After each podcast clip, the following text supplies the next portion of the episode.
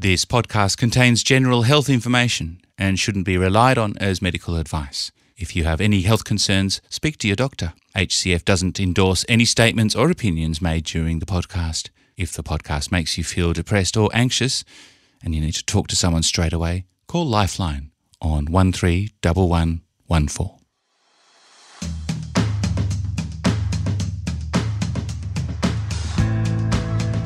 girl and boy stereotypes. I don't have much presumptions of what girls prefer. I'm not too judgmental. Girls can be caring. They're not always caring as well, and boys can be caring too. boys do cry because I've seen my brother cry. Can't define someone by their gender. Welcome back to Navigating Parenthood Growing Great Tweens, brought to you by HCF, Australia's largest not for profit health fund. I'm your host, Dylan Lewis. Hello.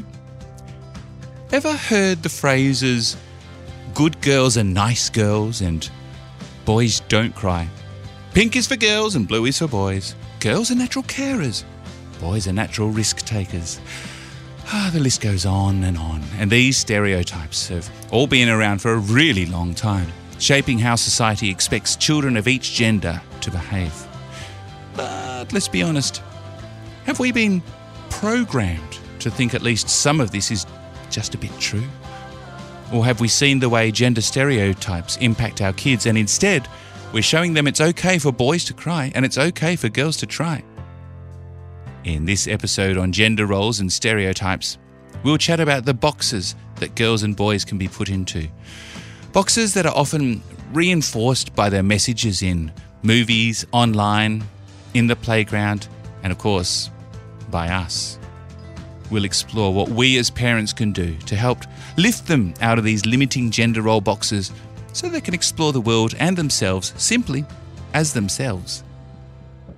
My two guests are people who understand firsthand the way gender expectations impact kids.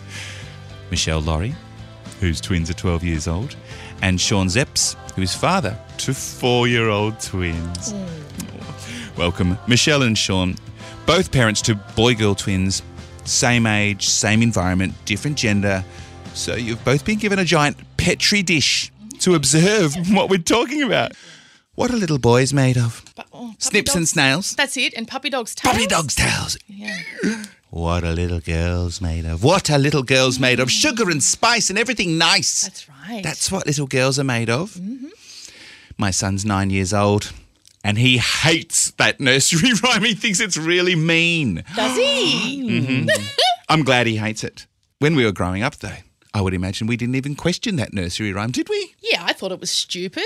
Didn't you think it was silly? You didn't think you were made of puppy dogs' tails, did you? And- I thought I smelt nice. yeah, of course. And I bet you did. I did. What about you, Sean? Do your kids use the same things and like to be like each other, or do they like to differentiate each from each other? They're polar opposite and they want to be. Oh, I think I expected there to be a lot more overlap than there actually is, right? When you go into the parenting experience with twins who are opposite gender, you get that rare opportunity, that petri dish moment to observe the way the world works, right? And so I thought if I raise them the exact same, I don't push gender stereotypes on them, they are going to be the proof that the world is broken and I am perfect. And then the reality was mm. it just didn't work out that way. yeah. I know. It is weird, isn't it, when they just do something that's very genderific. When your son just picks up cars, just becomes obsessed with cars, like my son was when he was little. And it was like he just had this instinctive knowledge of different makes of cars. And we were like, where is he getting this? No one in our family is into cars. No one talks about. He's like three. No one talks about cars. I It might was- need some lessons from him. Right. Yeah. that's what we all said. sure. And we, and I used to buy him Wheels magazines and stuff because he just loved looking at cars, and he'd go, "Cool car, mum. Cool car, mum." so cute. But apart from a few examples like that, they my kids have always been very in tune and are still very in tune, and they generally like the same things. Your kids, Sean, uh, what are your kids into at, at the cutest age ever, the four years old. Mm, it is so cute. Yeah. And they are 100% interested in gendered categories. So my daughter is very into makeup, very into uh, unicorns, princesses. My son is really into dinosaurs, lions, anything animal related in nature. Sean, have you seen your twins being treated differently because they're different genders? Not just Good question. doing gendered, Yes. traditionally gendered things. Are they? Do they get Abs- treated differently? Absolutely. 100%. I would actually say that they've been treated differently since they were born. Like the f hmm. within the first 24-hour window, you as a parent get to observe especially a male mm-hmm. who is a homosexual, so there's no woman in our family who has not dated women, who has been very removed from what it means to be a woman outside of what the media presents. You get a beautiful opportunity to really just see that the world wants Stella to be pretty. She, they want her to be nice. They want her to be sweet when she hits, there's a reason for her hitting. Um, always, you know, to defend herself, or there must have been a strategic reason why. Whereas with my son, we don't necessarily give him the benefit of the doubt for anything physical. Also, he's very rarely commented on his looks. Uh, even though he's an incredibly handsome young boy, I very rarely hear the words come out of strangers' mouths constant focus on her appearance. And so as a as a man, you know, father experiencing these two genders at the exact same time, you're just constantly tuned into the fact that this is deep within our society and even the most well-intended individuals are, a- are have a script that they follow and that script is to comment on young girls appearances and to focus on the physical agility and strength of my son. Isn't that amazing? Gosh, it is, and yet, and and I can't imagine. I, I just can't imagine not having this narrative about how much I'm supposed to overcare for my son and mm. how my daughter is supposed to be independent. She's supposed to be more independent, and she is. And she's supposed to care for him a bit, look out for him. She has always acted like a big sister, even though they're twins she people she says to me she said a couple of days ago people at school teachers have always kind of treated her like a big sister you've got to look out for louis you know so i'm fascinated by an environment where there is no mum and i'd never thought about it until you were talking about it just then because I've, I've always just thought well people have always said to me oh that's the boys and their mums.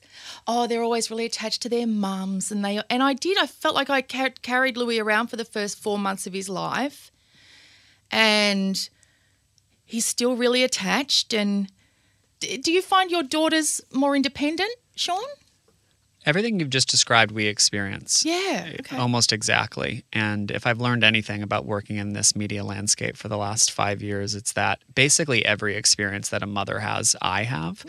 Like the traditional roles in our family dynamic, I fill kind of that void um, as far as like empathy and more of like the warmth and the kindness and the attention to detail and planning all the kids related things and clothes and food and all of that planning and organization that has traditionally fallen on the shoulders of women. I fill that role.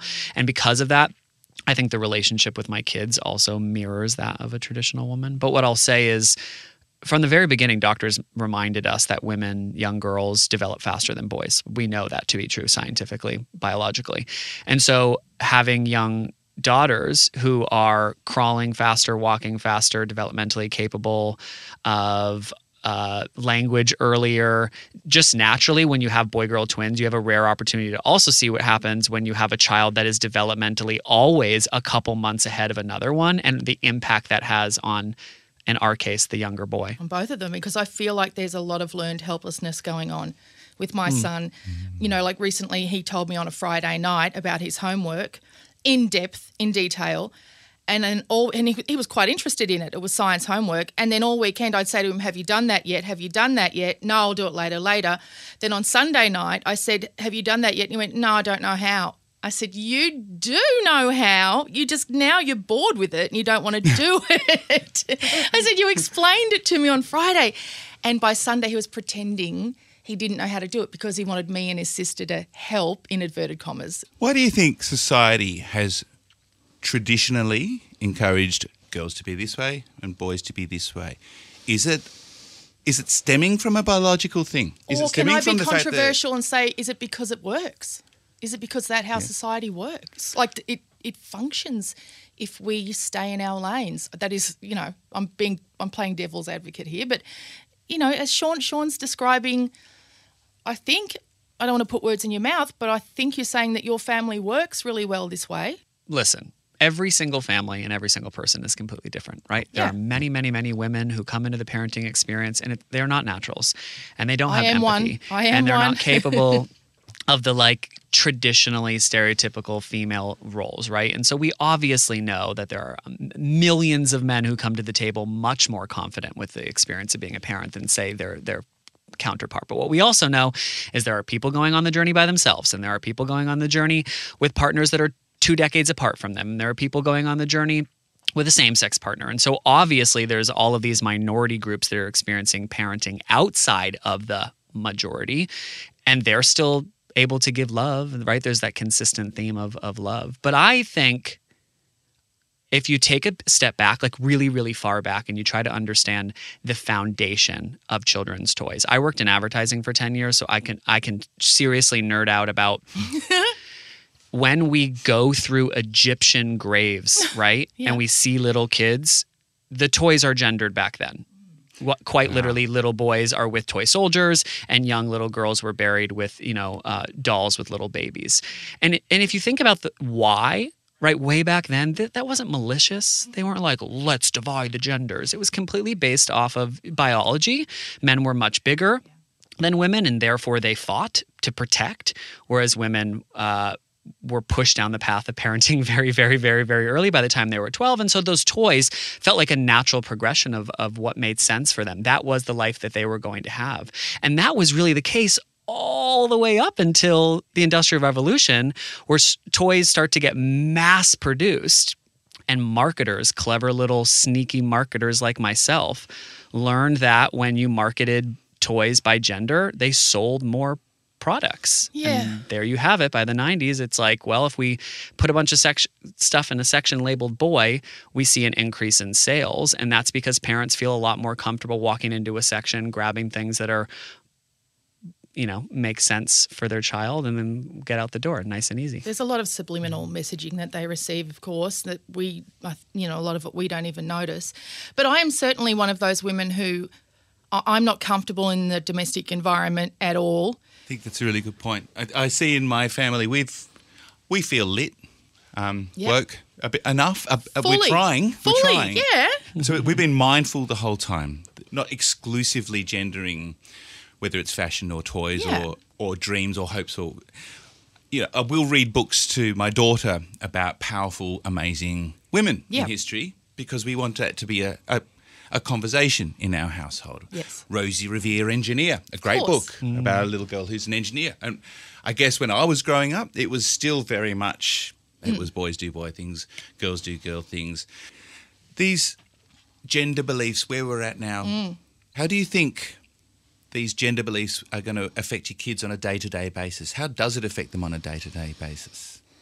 I mean, I, I get like worried. I'm heartsick now thinking about it. Like when when people say to you, just play soccer with the other boys, and you're just not that person, or when you go to camp, and you just don't really don't want to be in a dorm room with the other boys. Like it's just not your vibe, but you have to be. As a parent, how do you help someone through those things and help them not feel weird and you know how, how do you help someone feel good about themselves through this period of their life I can't speak from the lens of being a parent because my children are so young, but obviously the very gay elephant in the room is me.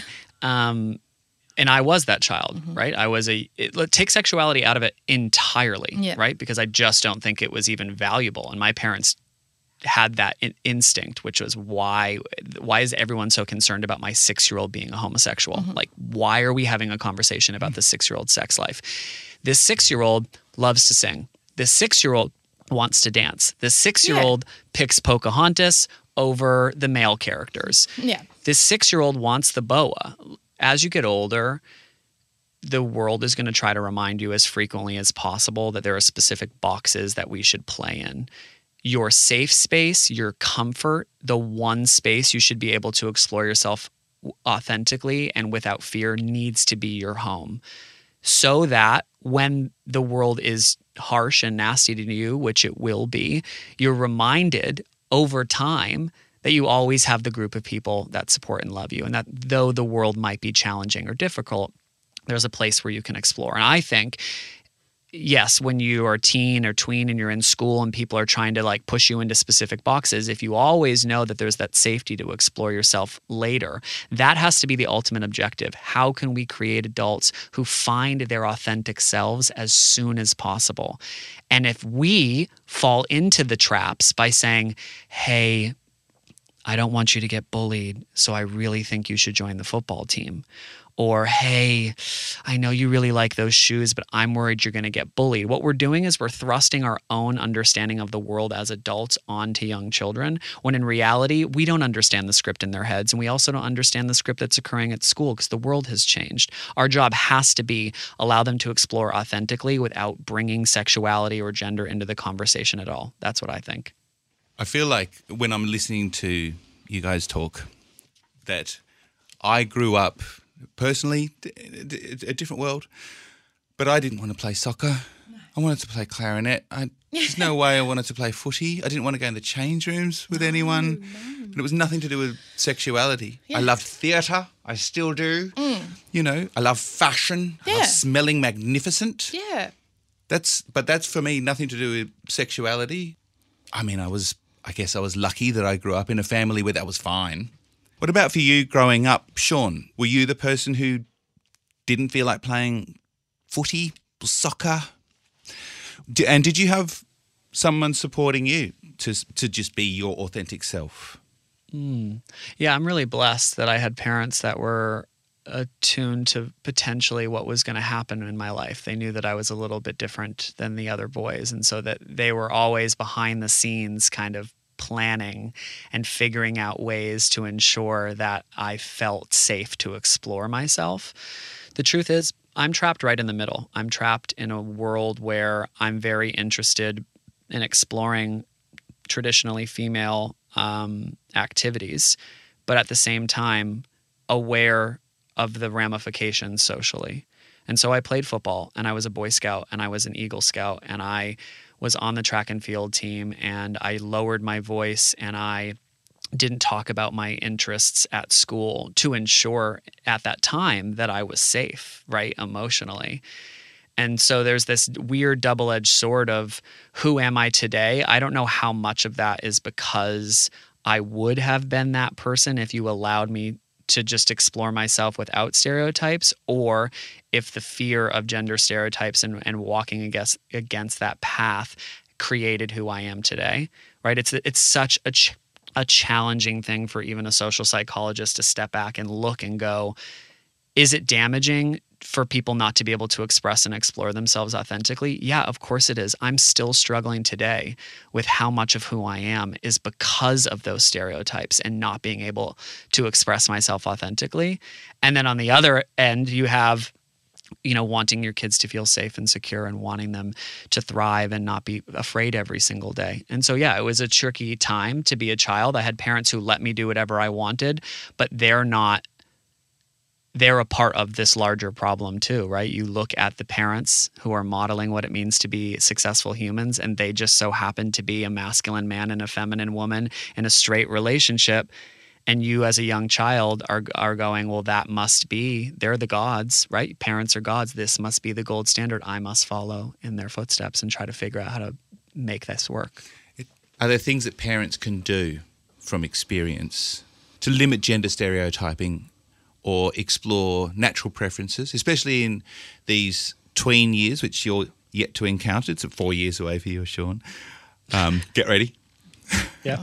uh, what what what should we do? But I think Sean, you would have an opinion on this as well, seeing as you sound like an, a fantastic parent. I've always felt, and it's actually a perfect kind of combination of of what we've discussed today. You don't need to lie to your children. They don't. They don't they see so much more than you think they see and they also observe a world that you're not allowed access to, right? We all remember what it was like to be a tween and what we spoke about and bullying and peer pressure. Like it all exists outside of us, and parents can't wave a, wave a magic wand and ensure that that disappears. But what we have to do is give our children from an extremely young age, and it must be reinforced all the way through adulthood. I continue to do it with my adult friends. Remind them that this majority idea, the script we have about what it means to be a man and what it means to be a woman, though it might be prevalent and it might be a majority, a friendly reminder that people exist outside of that. I did not have access to that information. No one ever told me that men could be with men and, and live a happy life. No one ever told me that a single mom was not, what she was the struggling, how, oh, it must be so hard. She's failed because she couldn't keep her man or or the idea that you don't need to have children right? When we were growing up it was still very much that whoever didn't get married was sad and if they didn't have children we should feel bad for them it's our job as parents whenever my you know daughter says oh cooper can't wear that that's for girls i don't lie and say that's not the case i say it's true a lot of girls love pink dresses but guess what there are some boys who also like pink dresses. And I remind them, I try to pull resources and references that make sense to them. So I just remind my daughter, I like makeup and I'm a boy. So where does that fit into this idea?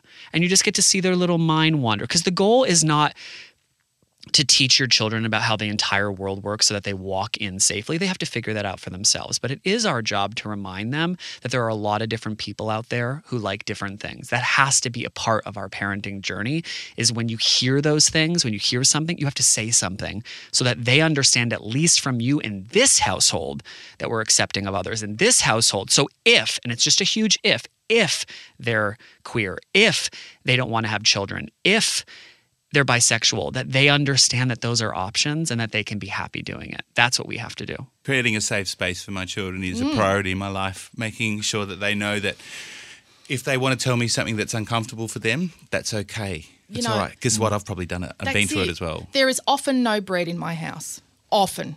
There is often no, you know, I fail often at that stuff. Often I sleep in late uh, sometimes I'm out a couple of nights a week, and last weekend they grounded me on Sunday. but I say to them sometimes, "Oh God, I'm hopeless, aren't I?" And one of them will say, "You know what? We know we can talk to you about anything. You won't freak out. You'll be honest. Mm. You'll always tell us the truth. You know." And you're starting to behave that way at home already with just little ones, aren't you, Sean? So, uh, is that? I guess it's a bit about modeling behavior. So how you are, the the apple doesn't fall far. Hopefully. Hopefully. Sure. Yeah. And it's honestly, oftentimes I hear a majority of my audience and people who listen to my shows are, are straight women. and so oftentimes they'll come to the table and say, Well, I have teenagers and they just follow the stereotypes, right? My son is really into sports and he genuinely likes it, or my daughter is incredibly feminine. What do I do? How can I ensure if my tween is just following this stereotypical path, is it still worth me reinforcing constantly that they can explore other things? Is it important for me as a parent to take my daughter not just to the girls section of Kmart, but walk her across the aisle and say, hey, you can pick out shirts here too if you want to.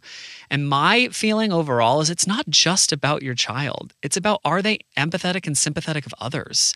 What about you teaching your child that people can be different and gender stereotypes can be damaging and then they go to school next week and they see a kid getting bullied a girl because she's really good at footy and your child is the one that turns to the other kids and goes what are you talking about footy's not just for boys grow up So it's like, yes, it's important for us just in case our children don't want to follow stereotypes or just in case our child might have a different gender or sexuality than the average person. But it's also like, are you trying to raise a good person or not. The world is changing. People are allowed to express themselves differently. The gender stereotypes are becoming less rigid. And so there are going to be younger people around your children, tweens and older, who are expressing themselves through that. And I feel like it should be as much of a goal that for you as a parent to ensure your children feel safe exploring it, but also ensuring that they're good people to other people who don't follow a stereotype. Absolutely. That is constantly on my mind. Yeah, because you know, someone raises these kids who give other kids ba- a bad time. Someone raises bullies. Someone, and we know that kids who bully have usually been bullied. They have issues of their own. They have problems of their own. So when they come home and say, "This kid called me fat," or "This kid did this to me," my first reaction is always to say, "Oh, that." What do you think's wrong with that kid? Like, what's going on in his life? What's happening? and we sort of talk about it from that perspective. Obviously, I console them, but someone's raising that child. What's going? What's the conversation in their household? I always wonder. How do you think these days? Because we talked a little bit about our our tween years, mm. about information we got about how to behave, how boys should be, and how girls should be, and it was the telly. We had mm. we had about three stations we could choose from. back Remember in the that? olden days, Unless you had an aerial, whereupon you got four stations. But these days, where are the kids getting the majority of the messaging about what boys should be and what girls My should kids, be? it's TikTok. So the socials Musk. clearly a big part of this, especially mm. in the tween years. You're, I don't think your kids have got phones yet, Sean. I'm going to assume, No. no, no, no. but it's no. it's just a part of life. We gave our daughter a phone. She's 13 now. Yep. She's ha- but when, we only let her have one when it, she was starting to walk to school. So we've got the social media. Clearly, there's a lot more television to choose from. People are choosing what they want to watch and they're streaming it. But they only watch um, YouTube. My kids don't watch. They they will not watch a TV show if their life depends on it. It's it- Having to choose what you want to watch is quite tiresome. at least they're getting more variety. They're certainly getting a much broader, you know, range of alternatives about what is masculine, what is feminine, what about all the different kinds of men and women you can be and people you can be. And certainly we had no I had no idea as a child that you didn't have to be a ma- man or a woman. I didn't know that was an option. obviously social media it's a double there's a double-edged sword right it has created unbelievable opportunity for young people who would have otherwise not had access to diversity Mm. in their lives to have it streamed to their phone each To day not know it exists, As a- that there are other people like you. you yeah know? i mean just think about and in its most simplistic form like if you just live in a small hmm. town and there isn't another girl who wants to play footy and there, there isn't another boy who's in the dance mm-hmm. class you can turn on your phone and not only will you find that there's another boy like you there's thousands and thousands and thousands of boys Yeah. like you that's a beautiful gift that social gives you is you can log on and find 2 million other people who like pokemon just as much as you do and that can give you a community in a place where you might not have found it Sean, I love before you mentioned about going to the, the store and taking kids through girls section and boys section. Yeah. Yeah. Choose what you want. Yeah. Are you seeing your mm. kids pick up on the fact that there are boys things and girls things even at their tiny weeny age of four already and, and do they ever mention it? Oh, absolutely, they do. I think my superpower is understanding where children are at developmentally. I think a lot of parents, we know this to be true, but 80% of parents have higher expectations of their children than they're actually developmentally capable Yeah. of, which can be really damaging for us as parents and our ability to communicate with our children yeah. effectively. Um, you know what I'm talking about? Like, why aren't you listening? And they actually aren't capable developmentally of, of tracking two things at once. So with my children, I knew developmentally that they were observing the world long before they could communicate what they saw. And I was this uh, stay at home parent. Um, and so when they were two and I would take them to Kmart just to waste away some time, I would walk with them hand in hand. And if you just put them in the center of an aisle in a traditional shopping center where it's divided literally by titles that say boy and girl, and you just let them walk, they drift to their gendered section around the age of two. And it's it's stereotypical marketing practices. Like I've worked on that side before, so I understand the glitter and the glam and the lights and the positioning and what is more likely to attract specific individuals. And so my children, yeah, from the age of two and three and four, they just gravitate towards um, the sections that have been defined for them. But when I was a kid and my mom did that same exercise, I just walked to the girl mm. section. So again, it might work for some children like mine, just happen to be the perfect examples of young people being interested in, in their gendered sections. But that's not what we try to create change for, right? We have to create the change for the Seans of the mm. world who who when they go into that section and they just gravitate towards the boy that we as parents say, "Well, why don't we just walk through here and see if there's anything you like?"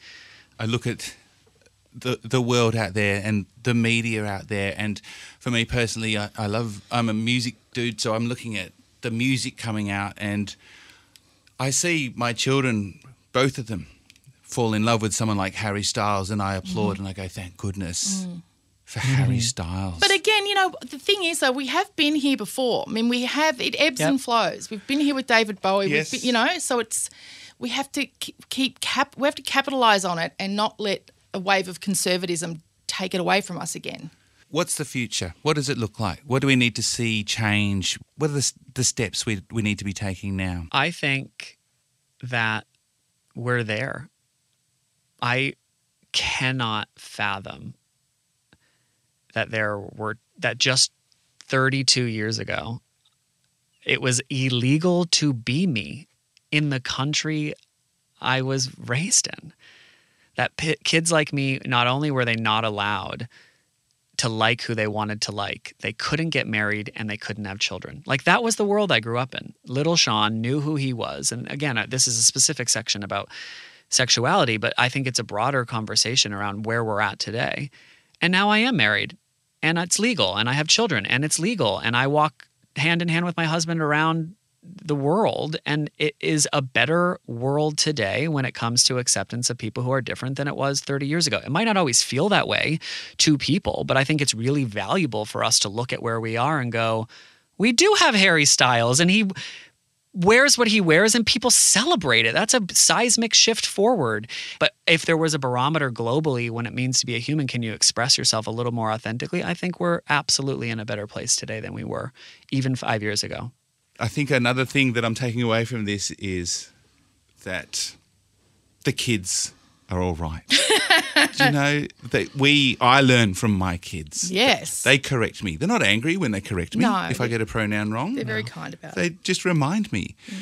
Do you do you ever get picked up on Oh, gender stereotyping that you might be doing by your kids? are you joking? I get picked up on everything. Mm-hmm. Little cops. See, that's what I mean. And then We've grounded.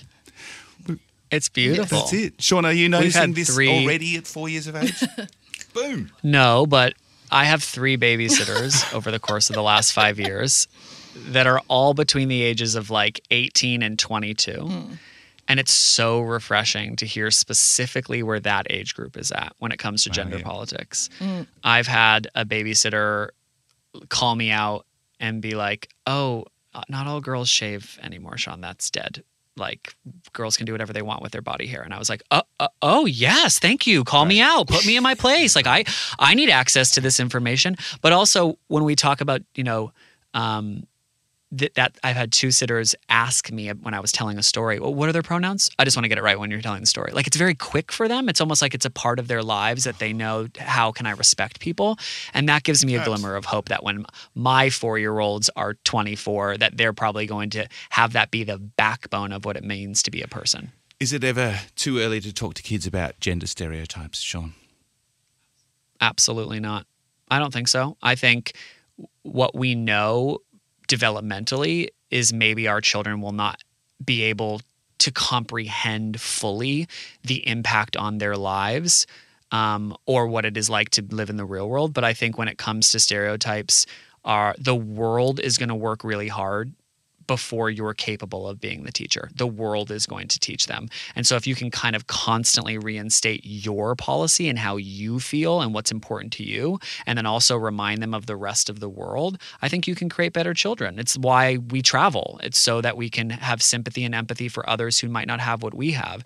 And so even at an age of 2, I was constantly reinstating to my little children who just saw their little bubble and thought that was normal. I had to do the exact opposite, reminding them that no, sweetheart, not all people have two dads. It's just that kind of constant reinforcement when it comes to sexuality and gender so that they have a better understanding of, of the type of world that you want. Michelle Laurie and Sean Szeps, thank you so much for your time today Oh, and for your you. honesty and your sharing. Thank you so much.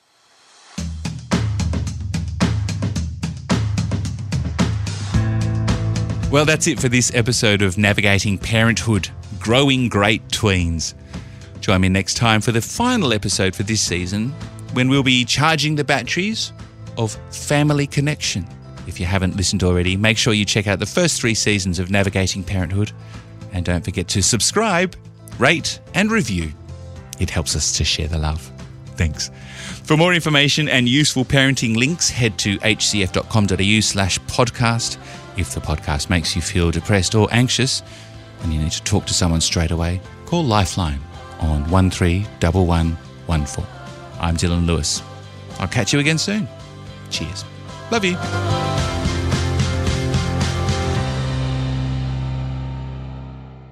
HCF acknowledges the traditional owners of the land we've recorded this podcast on, the Bunurong Boon Wurrung and Wurundjeri Woi Wurrung peoples of the Eastern Kulin Nation. We pay respect to their elders past, present, and emerging.